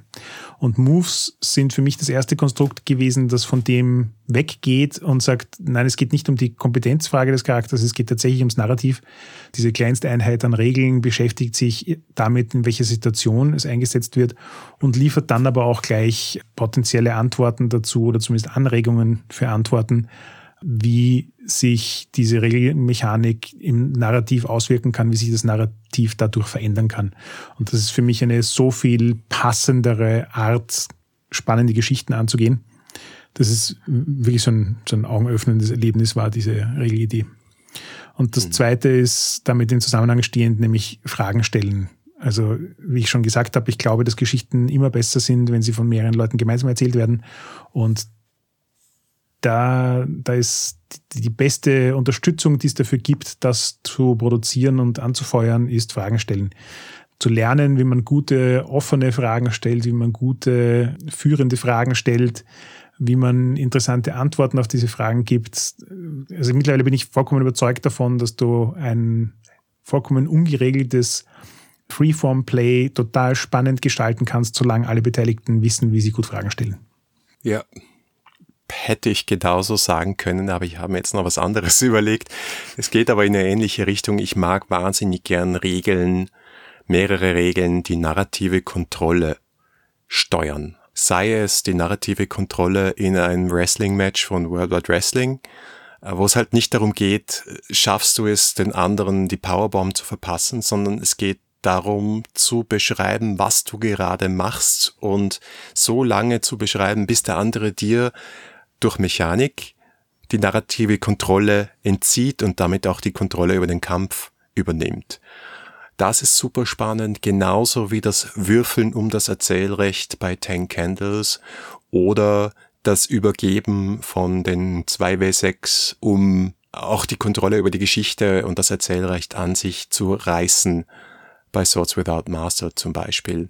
Also eben auch hier die Verschiebung von, es geht weniger darum, was jetzt gerade passiert, sondern eher wie es passiert und wer gerade jetzt die Kontrolle darüber hat, zu sagen, was passiert. Um nochmal das Beispiel mit der Tür zu nehmen, nicht die Frage zu beantworten, kriegt der Charakter die Tür auf oder nicht, sondern die Frage zu beantworten, wer erzählt, was hinter der Tür ist.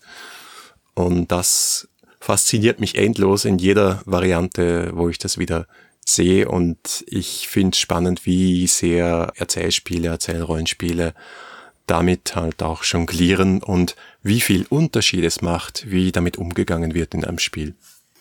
Ja, dann haben wir jetzt noch eine Frage von Ninjane, nämlich welches Rollenspiel, an dem ihr nicht mitgearbeitet habt, hättet ihr gerne geschrieben? Fand ich eine sehr schöne Frage. ja, da gibt es so viele. Ich traue mich zu sagen Dread, weil ich sie ja auch übersetzt habe und weil das für mich vielleicht das zweite Augenöffnerspiel war, gemeinsam mit Fiasco. Es kann sogar sein, dass ich es früher hatte, aber vielleicht weniger gespielt, weil das hat für mich so viel richtig gemacht und es war auch so ein bisschen ein Epochenspiel für mich. Gerade auch in dem Genre, das ich so liebe, Horror und mit dem Jenga-Turm und mit der völlig anderen Art, Charaktere zu erstellen. Das mag zwar jetzt schon ein paar Jahre auf dem Buckel haben, aber derjenige gewesen zu sein, der gesagt hat, hey, vergiss mal die Würfel, wir können das auch über einen Jenga-Turm abhandeln und vor allem steht dieser Jenga-Turm in der Mitte des Tisches und ist die Metapher dafür, wie sich die Spannung über diesen Abend hin steigert. Das ist schon eine geniale Idee. Ja, verstehe ich. Bei mir wäre es Ten Candles, weil das ist einfach so. Ich denke immer wieder drüber nach, ob mir ein anderes Spiel einfällt, das so kompakt, so viel Dinge clever macht und meistens fällt mir keins ein. Es ist einfach, wenn man wirklich nur die Regeln rausnimmt, dann ist Ten Candles wahrscheinlich, keine Ahnung, 15 Seiten lang oder so. Und das Ergebnis ist so beeindruckend und diese Mischung aus beeindruckendem Ergebnis auf so wenig Platz erklärt, finde ich einfach sehr beeindruckend, sehr grandios. Hätte ich mir gewünscht, dass ich so eine Idee habe. Steven Dewey übrigens auch jemand, der sehr unterstützenswert ist, äh, hat kürzlich auch geteilt, dass es in seinem Privatleben so ein paar Dinge gibt, die nicht so gut laufen. Also wenn ihr ein paar Euro übrig habt, hier auch nochmal ein kurzer Aufruf, kauft euch Ten Candles, kauft euch ein anderes Spiel von Steven Dewey, unterstützt ihn auf Patreon kann man nicht genug betonen, das sind Indie-Designer, die leben nicht davon, aber sehr viele von ihnen sind sehr froh, wenn sie hin und wieder mal 10 Dollar aus der einen oder anderen Richtung kriegen. Ihr werdet gerne hören, dass das jetzt die letzte Frage ist. Ich habe schon ein bisschen einen trockenen Mund. Das Hirn ist auch schon ein bisschen durchgebraten, aber Niniane hat noch eine Frage. Gibt es ein Rollenspiel, dem ihr gerne ein Makeover geben würdet? Da hat sich ja so ein bisschen meine Perspektive verändert. Ich war früher, also ich, ich habe so diese nächste Edition kommt raus, Sache eigentlich zum ersten Mal so richtig bei der World of Darkness wahrgenommen. Mir war schon klar, dass andere Spiele auch Editionen rausbringen, sie die und die und dergleichen. Aber die World of Darkness hat das irgendwie so zelebriert, mit jedes Jahr kommt eine neue Edition raus. Und auf der einen Seite war es immer spannend zu sehen, was sich weiterentwickelt, auf der anderen Seite war es aber heute ein bisschen nervig, sich dasselbe Buch nochmal kaufen zu müssen. Und mittlerweile habe ich eigentlich eher so, nachdem das bei Indie-Spielen recht selten der Fall ist, dass es eine weitere Edition gibt, finde ich das eigentlich sehr charmant, was System Matters so gerne macht, nämlich bei der Übersetzung auch gleich mal schauen, ob man das Spiel nicht so ein bisschen aktualisieren kann. Also das hat, da gebe ich dir vollkommen recht, bei Dungeon World mit weiten Anlauf am besten geklappt, weil es einfach ein relativ, in Anführungszeichen, altes Spiel war und es schon viel Material dazu gibt und so weiter. Und da ist einfach die deutsche Version inhaltlich um so vieles besser geworden als die englische, auch wenn man über das Cover diskutieren kann. Also eigentlich nicht, aber kauft euch die Special Edition, die ist super. Ist es, finde find ich den Gedanken, ein Spiel sowohl einem neuen Publikum aufgrund der Sprachänderung zugänglich zu machen, als auch es gleichzeitig so ein bisschen zu aktualisieren, super spannend und das, wo ich eigentlich bei Indie-Spielen die größte Chance sehe, quasi ein Makeover zu machen. Um die Frage unmittelbar zu beantworten, ich merke immer wieder, dass ich die World of Darkness als Setting ein unglaublich faszinierendes finde. Ich finde, sie haben sich damals wirklich, wirklich interessante Gedanken darüber gemacht, wie man diese typischen Tropes von Vampiren, Werwölfen, Magiern und sonstigen Dingen anders denken kann. Und ich finde das Setting nach wie vor spannend. Ich finde das System aus heutiger Perspektive ganz, ganz, ganz, ganz schrecklich. Ähm, und ich finde auch die neuen Editionen, die jetzt rausgekommen sind, machen zwar ein paar Sachen besser, aber es ist halt so ein bisschen wie, du kannst keine sechste Edition von dir und dir rausbringen und dann schaut es aus wie Ten Candles. Das funktioniert einfach nicht. Genauso wenig kannst du, also, wobei, lass mich das korrigieren. Shadowrun hat das ja probiert ähm, aber ja, also wenn, dann würde ich sowas wie Shadowrun Anarchy machen und gerne eine Erzählspielvariante der World of Darkness rausbringen. Ich hatte eine ähnliche Idee. Ich habe mir zuerst gedacht, ja, was cool wäre, wäre Warhammer Fantasy. Okay, da ist jetzt die vierte Edition draus, die habe ich nur mal so quer gelesen, aber ist mir ein bisschen zu traditionell, obwohl gut gemacht, fair enough. Und dann habe ich gedacht, ja, ja, so eine Erzählspielvariante oder Erzählrollenspieligere Variante. Dann habe ich gedacht, es gibt ja eh das Schatten des Dämonenfürsten. Aber Schatten des Dämonenfürsten habe ich auch gelesen und war jetzt auch nicht zu 100% mein Spiel. Also ich glaube, wenn, dann würde ich so das Feeling, was diese beiden haben, also Dark Fantasy mit einem kleinen Horrorstich, eher angesiedelt im späten Mittelalter oder im, in der frühen Neuzeit. Das halt dieses Warhammer-Feeling, was ich immer noch eine coole Welt finde, haben aber halt mit Mechanismen, die eher so in Richtung Dungeon World oder naja, vielleicht auch was ganz anderes gehen. Ich kenne noch nicht dieses Dark Fantasy Spiel, das sowohl mein Erzählspiel Hirn abholt, als auch meine Liebe eben für Warhammer. Ja, bitte, dann haben wir jetzt endlich die IP gefunden, die du originär schreiben wirst. Du wirst ein Crossover aus Warhammer Fantasy und His Dark Materials als Erzählspiel machen. ja, du hast gerade meinen Kopf zerstört. Nicht nur dieser stundenlange Podcast, jetzt auch noch diese Idee, aber ähm, ja, ich, ich, ich gehe mal, geh mal damit schwanger, mal schauen, vielleicht kommt ja was dabei raus. Ja, ich glaube, mit dieser wunderbaren Idee werden wir jetzt unsere Folge beenden und äh, mal schauen, was dann mit Markus passiert in ein paar Monaten. Danke fürs Zuhören, das war die hundertste Folge 3W6. Bist du deppert, die hundertste Folge. Feedback lesen wir gerne auf iTunes, Facebook, Twitter oder im Web unter 3w6.fm. Und wenn ihr uns persönlich schreiben wollt, findet ihr Harald auf Twitter als Heckmüller und mich als Vienna. Wenn euch diese Folge gefallen hat, dann gebt uns doch eine Bewertung auf Apple Podcasts. Oder ihr unterstützt uns mit einem kleinen Beitrag auf Patreon. Danke fürs Zuhören, hundertmal danke und bis zum nächsten Mal. Wir hören uns in Staffel 7.